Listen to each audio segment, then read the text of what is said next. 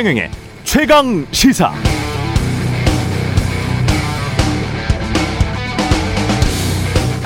네, 윤석열 후보가 어제 검찰의 고발 사주 의혹에 대해서 기자회견을 했습니다. 정치 공작이다. 치사하게 숨어서 하지 말고 의혹을 제기하는 사람은 책임질 각오를 하고 하라. 저도 당당하게 제 입장을 이야기하겠다고 말했죠. 그러면서 손준성 당시 수사정보정책관이 검찰의 검찰총장의 지시 없이 움직일 수 있냐는 한 기자의 질문에 대해서 정당한 일이고 원래 하던 일이라면 총장 차장에게 보고하지만 그 외의 일은 어떻게 돌아가는지는 모르죠. 이렇게 답변했습니다. 그러니까 이걸 역으로 해석하면 정당하지 않은 일을 자신의 부하 검사가 진행시켰다면 자기는 모를 수도 있다는 뜻. 혹시 만일 의혹이 사실일 경우에 대비한 책임 회피성 답변으로도 읽힙니다. 이 답변이 남아있는 검찰 조직에게 정치권에게 그리고 유권자들에게 어떻게 들릴지 모르겠네요. 다시 한번 읽어드리겠습니다. 판단해 보시기 바랍니다. 정당한 일이고 원래 하던 일이라면 총장 차장에게 보고하지만 그 외의 일은 어떻게 돌아가는지 모르죠.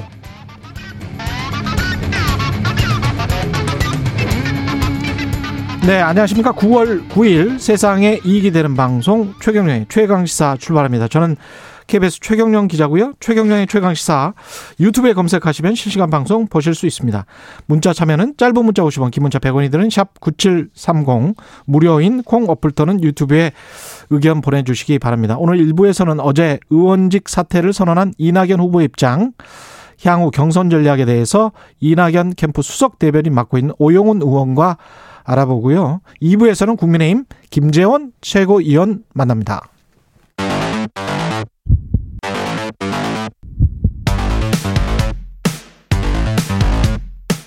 오늘 아침 가장 뜨거운 뉴스 뉴스 언박싱 네, 뉴스 unboxing 시작합니다. 민동기 기자 김민아 평론가 나와 있습니다. 안녕하십니까? 안녕하세요. 어제 긴급 기자회견 보셨죠? 네. 윤석열 고발 사주 의혹에 관한 긴급 기자회견을 열었는데 호통을 많이 치시대요. 화를 좀 많이 내시더라고요. 예. 그래서 고발 사주 의혹에 대해서 정치 공작을 하려면 잘 준비해서 제대로 좀 하라 이렇게 얘기를 했고요. 인터넷 매체 말고 우리 국민들이 다 아는 메이저 언론을 통해서 하라 이런 얘기를 했습니다. 저는 지금 메이저 언론인 KBS에서 방송을 하고 있습니다. 네. 아 그렇군요. 그딱 집어서 KBS, MBC 뭐 이렇게 이야기를 했습니까? 정확하게 얘기를 했습니다. 두 방송사는 정확하게 지칭해서 얘기를 아, 했습니다. 두 방송사는 메이저 언론이 맞습니다. 네. 예. 그리고 고발장과 관련해서 고마워해야 되는 거죠? 네, 근데 또 예. 고맙기만 한 건 아닌 게 여기 예. 세 분이 예. 한 번은 다 이상한 예. 매체를 거쳤어요 또. 이상하다. 이상한 매체라뇨. 아니 윤석열 전 총장 표현에 의하면 인터넷, 아, 매체. 인터넷 매체. 그렇죠. 아니 근데 윤석열 전 앞에 총장은 이상한이라고 붙였어요? 이상한이라기보다는 뭔가 예. 신뢰할 수 없다는 뉘앙스로 얘기를 한 거잖아요. 아 그렇죠. 네, 그 사실 기분은 좀 나쁘죠. 이게 욱하시는구나 지금. 그렇죠. 기분이 상당히 나쁜데 아니 근데 기분이 나쁜 것도 나쁜 건데 예. 의혹에 대해서 대응을 어떻게 하느냐도 국민들이 평가하는 어떤 그런 어떤 지점이거든요. 예. 이게 언론관을 좀 보여주는 그런 거 아닙니까? 네. KBS, MBC가 보도하는 것은 다 진실이고 예. 예, 인터넷 매체들이 보도하는 것은 다 공작입니까? 저는 예. 이제 그 부분이 의문이고 그리고 예. 그럼 KBS, MBC가 보도한 것은 다 진실로 그러면은 인정할 수 있는 거냐? 아니지 음. 않습니까? 이재명 경기도지사에 대해서 음. 당시에 이제 어 서울중앙지검 강력부가 이렇게 과잉 수사를 하고 별건 수사를 하고 음. 이렇게 했다는 거에 대해서 어제 또 불쾌감을 표시했거든요. 윤석열 전 총장이. 그건 KBS 단독 보도인데. 그렇죠. 왜 예. KBS가 보도하면 믿지 않으면서 왜 다른 인터넷 매체가 보도하면은 KBS, MBC가 아니라고 면박을 주고 예. 예. 그것은 제가 볼 때는 제대로 된 언론관이 아니고 예. 그리고 제보자도 뒤에 숨지 말고 앞에 와가지고 뭐 얘기를 하라고 그러는데 예. 그러니까 제보자 가 이제 믿을 수 없다. 제보자를 믿을 음. 수 없다. 그리고 최근에 여러 가지 보도들에 대해서 재소자의 말을 빌어가지고 검찰 공격하는 거 부당하다. 예. 그다음에 인터넷 매체를 믿을 수 없다. 이렇게 얘기를 하는 것은 제가 볼 때는 언론의 아주 기본적인 기능을 부정하는 겁니다. 그리고 첨언을 하면은요. 예. 어, 윤 전 총장의 부인 김건희 씨가 음. 그 이상한 매체랑 인터뷰를 했습니다.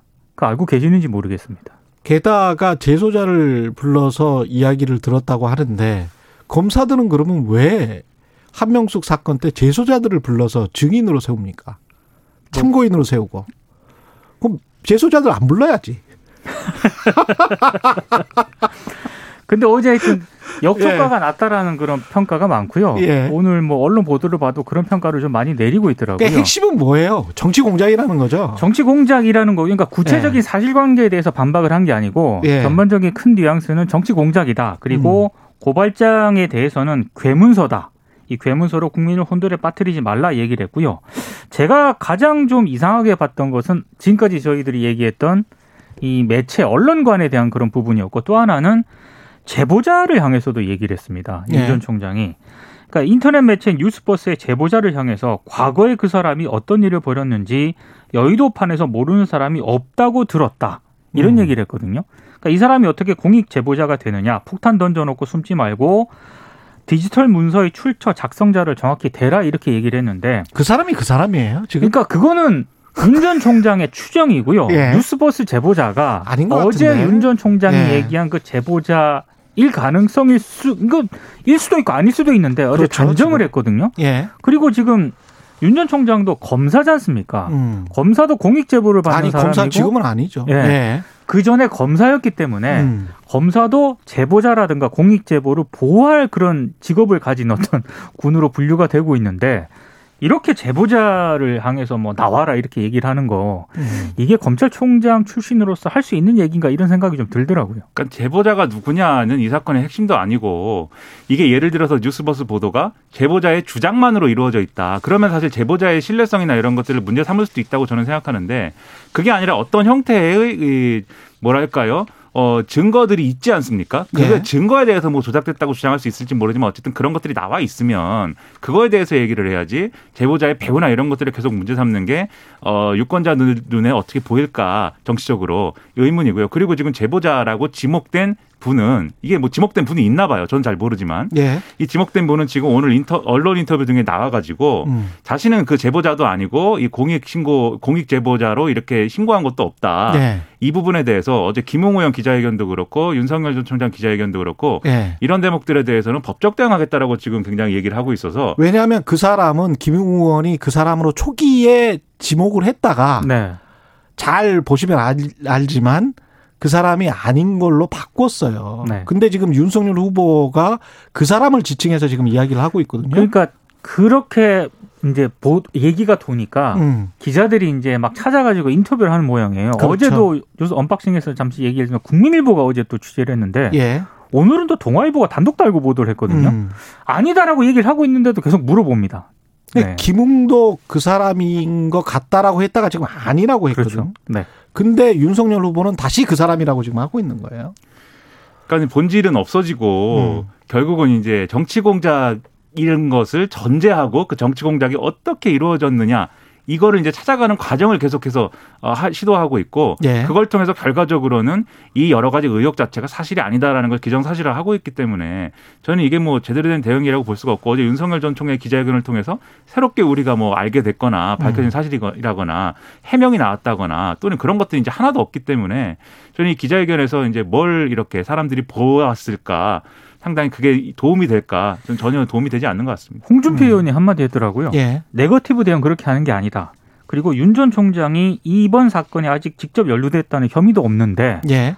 갑자기 중대 발표할 듯이 언론 앞에 나타나서 뭐 메이저 언론 얘기하고 음. 뭐 인터넷 언론 얘기하고 뭐 정치 공장 얘기하고 호통치고 이거는 검찰총장 할 때 버릇 그대로 나온 것이다라고 지적을 했습니다. 근데 저는 이제 한 가지 본인이 직접 나와서 아무튼 입장 표명을 한 것 자체는 뭐 긍정적이라고 봅니다. 계속 본인의 입으로 설명을 하려고 하고 그것을 해명을 하려고 해야 유권자들도 그걸 보고서는 아 저 사람은 이러한 어떤 아 철학을 가지고 있다. 이러한 이런 식으로 대응을 한다. 이런 것들을 알게 되기 때문에 본인이 직접 나와서 앞으로도 본인의 입으로 아 이런 여러 가지 의혹들에 대응을 했으면 좋겠다는 바람입니다. 예, 호통은 치지 마시고 예, 네. 화는 좀 덜 내시고 네. 했으면 좋을 것 같고요. 근데 제가 주목하는 거는 기자회견 전문을 읽고 그 다음에 질의응답이 있었고 거의 마지막 질문이었습니다.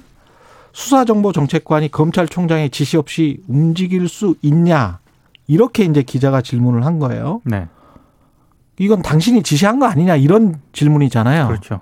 근데 정당한 일이고 원래 하던 일이라면 총장 차장에게 보고하지만 그 외의 일은 어떻게 돌아가는지 모르죠.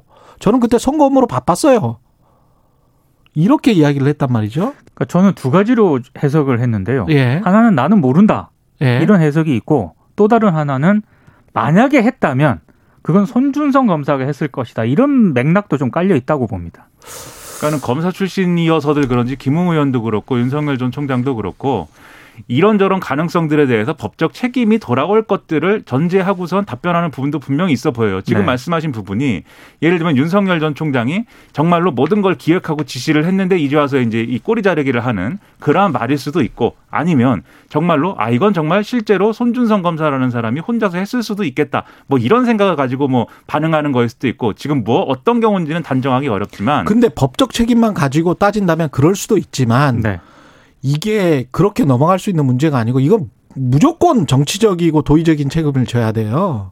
당시에 검찰총장이었기 때문에 이건 마치 배우자가 무슨 일을 했는데 그러면 우리가 검사 동일체 원리를 주장을 할 때 자기 부하가 이런 일을 했는데 지휘 감독하는 사람이 그것도 수사정보정책관이면 검찰총장의 눈이라고 보통 이야기를 하는 제가 이야기를 하는 게 아니고 보통 모든 보수 신문들이 다 이렇게 이야기를 해 왔거든요. 범죄 정보과에 관해서는 근데 그런 직책에 가진 사람을 이 했던 일이 그 사람이 그런 일을 정당하지 않은 일을 했었으면 그 사람의 책임인 것처럼 지금 이야기를 하고 있잖아요. 음. 그러니까 윤석열 전 총장은 이해가 안 됩니다. 윤석열 예. 전 총장은 그 손준성 검사에 대해서도 내 사람이 아니다라고 계속 언론에 주장을 하고 있습니다. 이거 그리고 손준성 검사만 연루가 돼 있는지 이게 파일들이 판결문은 분명히 파일로 돼 있잖아요. 네. 한글 파일 같은 파일로 돼 있는데 나머지 고발장이나 이런 거는 사진이에요. JPG 파일. JPG 파일입니다. 사진입니다. 사진을 찍은 거예요. 그러면 만약에 손준성 검사가 또는 손준성이라는 어떤 사람이 직접 그 고발장을 작성했다면 파일로 넘기는 게 낫지. 고발장 1페이지부터 몇 페이지까지 다 하나씩 찍어서 파일로 넘긴다? 아니 그 사진 파일로 넘긴다? 이건 제가 어 과거에 탐사 보도 할 때 어떤 민감한 기관 제가 말씀 못 드리는데 그 컴퓨터 데이터에 어떤 내용이 있는데 그걸 공익 제보를 저한테 해왔어요. 그래서 매일 밤 사진을 찍게 했습니다. 왜냐하면 컴퓨터에 기록이 남기 때문에. 그렇죠. 그래서 그 사진 파일을 수천 장을 받은 적이 있어요. 그래서 그걸 다시 엑셀 파일로 다시 제가 재구성해서 만들었던 적이 있거든요. 한 한 달에 걸쳐서. 이거는 굉장히 민감한 정보를 어떤 컴퓨터에서 빼올 때 하는 일이에요. 그러니까 JPG 왜 JPG 파일인가? 직접 파일을 그대로 전달을 하면은 음. 방금 말씀하신 것처럼 소스가 이게 노출이 될 수 있기 때문에 그래서 JPG 파일로 전달을 한 게 아니냐. 또는 손준성 검사가 이 파일의 작성자가 아니고 그 위에 누군가가 또 있을 수 있습니다. 그럴 수도 있죠. 그래서 그 말씀하신 부분 이제 예를 들면은 한글 파일이다라고 했을 때 파일 정보 열어보면은 무슨 컴퓨터에서 작성했는지 이름이 나오죠. 뜨고 그러잖아요. 네. 그래서 민동기 막 이렇게 뜨면 아 이게 작성자가 누구다 드러날 수가 있으니 저는 작성하지 않았습니다. 그렇죠. 네. 아, 뭐 뭔가는 작성하셨겠죠. 네. 그래도. 네. 그래서 그런 것들을 사진을 찍어서 이제 흘리는 거다. 이런 해석도 있지만 그런데 판결문이라는 게 4월 3일 판결 이 4, 아, 판결문이 아니라 고발장이라는 게 4월 3일께 있고 8일께 있는데 여기에 적용된 법리나 이런 것들을 보면은 공직선거법이나 이런 것을 상당히 어 겨, 상당히 이것을 잘 다룰 수 있는 어떤 검사가 작성한 것 으로 추정할 수 있다. 뉴스버스나 한겨레 등은 이렇게 보도를 하고 있어요. 그런데 손준성 검사는 그럴 만한 경력이 아니거든요.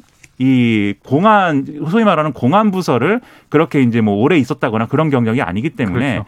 결국 이 고발장이라는 것은 대검의 당시 간부들이나 또는 윤석열 전 총장을 정점으로 하는 당시 대검 조직이 공동 작업한 거 아니냐 뭐 이런 시각도 일부 언론에서 제기를 하고 있는 게 사실입니다. 예, 이- 그게 사진 파일인 게 좀 이해가 되지 않아요. 예, 한 장 한 장 낱개로 찍었다는 게 김웅 의원도 이게 거의 모르쇠 이상한 음, 답변을 한 거죠. 그러니까 범여권 인사들에 대한 고발장을 당에 전달했다는 의혹에 대해서는 대부분 음. 기억나지 않는다라고 얘기를 했고요. 한 가지 확실하게 얘기한 건 있습니다. 고발장 작성 의혹에 대해서는 나는 작성하지 않았다. 라고 어제 분명히 얘기를 했습니다. 예. 근데 전반적으로요, 좀, 어, 기억나지 않는다라는 그런 워딩이 대부분이었고, 그리고 기억도 나지 않고, 확인할 방법도 없다. 그래서 조사기관에서 하루 빨리 밝혀주시기 바란다. 그러니까 정확하게 무슨 얘기 하고 하고 싶어 하는 건지는 잘 모르겠더라고요. 그러니까는 어제도 말씀드렸는데 계속 똑같은 입장입니다. 기억은 안 난다. 예. 그런데 보도가 나왔는데 예. 그 보도가 조작된 게 아니라면 내가 했을 수도 있다. 하지만 또 한쪽에선 조작이라고 하지 않느냐. 예. 그런데 나는 그게 조작인지 아닌지를 확인할 단서가 아무것도 없다. 다 지워버려 가지고. 예. 그러니까 뭐 나는 모르니 다른 사람들을 조사해 가지고 진실을 밝히든지 뭐 그렇게 하십시오라는 건데, 그러니까 핵심은 기억이 안 난다죠. 근데 기억이 안 난다는 게 그 이전부터 안 난다고 주장을 해 왔는데 이 기자 회견을 앞두고 갑자기 기억이 나는 것도 이상하지 않습니까? 그래서 사실 이제 이 어제도 말씀드렸는데 이 기자회견을 통해서 이제 새롭게 밝혀질 사실이 뭘까 기대하기 어려웠다고 보고요. 다만 윤석열 전 총장 입장에서는 김웅 의원이 어느 정도 의혹을 해소해 줬으면 했을 거예요. 예를 들면 본인이 고발장을 썼다든지 음. 그런데 그렇게 되지 않지 않았습니까? 의혹은 계속 남, 남았잖아요. 그래서 오후가 돼서는 윤석열 전 총장이 직접 대응해야 되겠다가 되겠다고 생각을 하게 된 거 아니냐, 그렇게 마음을 먹게 된 것이 아니냐 이렇게 여러 가지로 추정이 나오고 있습니다. 사시 패스한 그 검사들의 기억력이 이렇게 안 좋아서야 되겠습니까? 근데 어제 또 희한한 거는요. 김웅 의원이 대부분 기억 안 난다라고 얘기를 했지 않습니까? 예. 근데 제보자와 관련해서는 음. 내가 당시 부장검사 명함을 가지고 있었는데 부장검사 명함을 준 사람은 한 사람밖에 없다라고 아주 구체적으로 기억을 했다는 겁니다. 아. 그러니까 맹- 매우 선택적 기억이라는 평가가 나오고 그리고 있습니다. 손준성 검사와 뭐 메시 나눈 거 정말 없냐라고 물어보니까 어 그 윤석열 전 총장이 힘들 테니까 잘 이제 보자 해라 이런 음. 메시지를 보낸 적은 있다. 그러니까는 보낸 주고 받은 것도 어떤 건 생각이 나고 어떤 건 기억이 안 나는 거가 봐요. 예. 1분 정도 남았는데, 예. 의원직 사퇴를 했습니다. 이낙연 후보가. 예, 의원직 사퇴를 했는데요. 이게 여러 가지 좀 논란이 되고 있습니다. 그러니까 효과가 있느냐, 아, 호남 지지세 결집에 승부를 건 것이다. 음. 이런 평가가 나오고 있습니다. 이게 왜냐하면 호남 지역은 다른 지역에 비해서 이재명 지사와 이낙연 전 대표 간의 격차가 상대적으로 그렇게 크지 않은 것으로 나오고 있거든요. 그렇죠. 그래서 이분 이런 어떤 그런 의도가 있는 것 아니냐라는 그런 뭐 평가가 나오고 있는데, 근데 당 차원에서 부담이 될 수밖에 없다. 왜냐하면 종로지 않습니까 지역구가 이거 보궐선거 해야 되거든요. 음. 근데 과연 이게 민주당이 또 이 종로 지역에서 어, 당선을 할 수 있느냐? 예. 결국에는 부담이다 이런 평가도 만만치가 않습니다. 그러니까 당의 부담인 게 당장 윤희숙 아, 사퇴 사직서랑 같이 처리해야 돼요 본회의에서 음. 하나만 처리할 수 없어요. 그렇죠. 그러면 두 군데서 이제 보궐선거를 서울에서 해야 되는데 예. 서울 여론이 뭐 그렇게 좋지도 않은 건데 사실 지금 상황에서는 특히 종로. 그렇죠. 그렇죠. 대선이랑 같이 해야 되고요. 그럼. 그렇습니다. 그리고 또 이 지금 반드시 의원직 사퇴를 해야만 될 수 있는 일이 있는 것도 됩니다. 아니지 않습니까? 예. 그래서 유권자 여론에도 긍정적이냐 지켜봐야 되겠죠. 뉴스 unboxing 민동기 기자 김민아 평론가였습니다. 고맙습니다. 고맙습니다. KBS 일라디오 최경영의 최강시사 듣고 계신 지금 시각은 7시 38분입니다.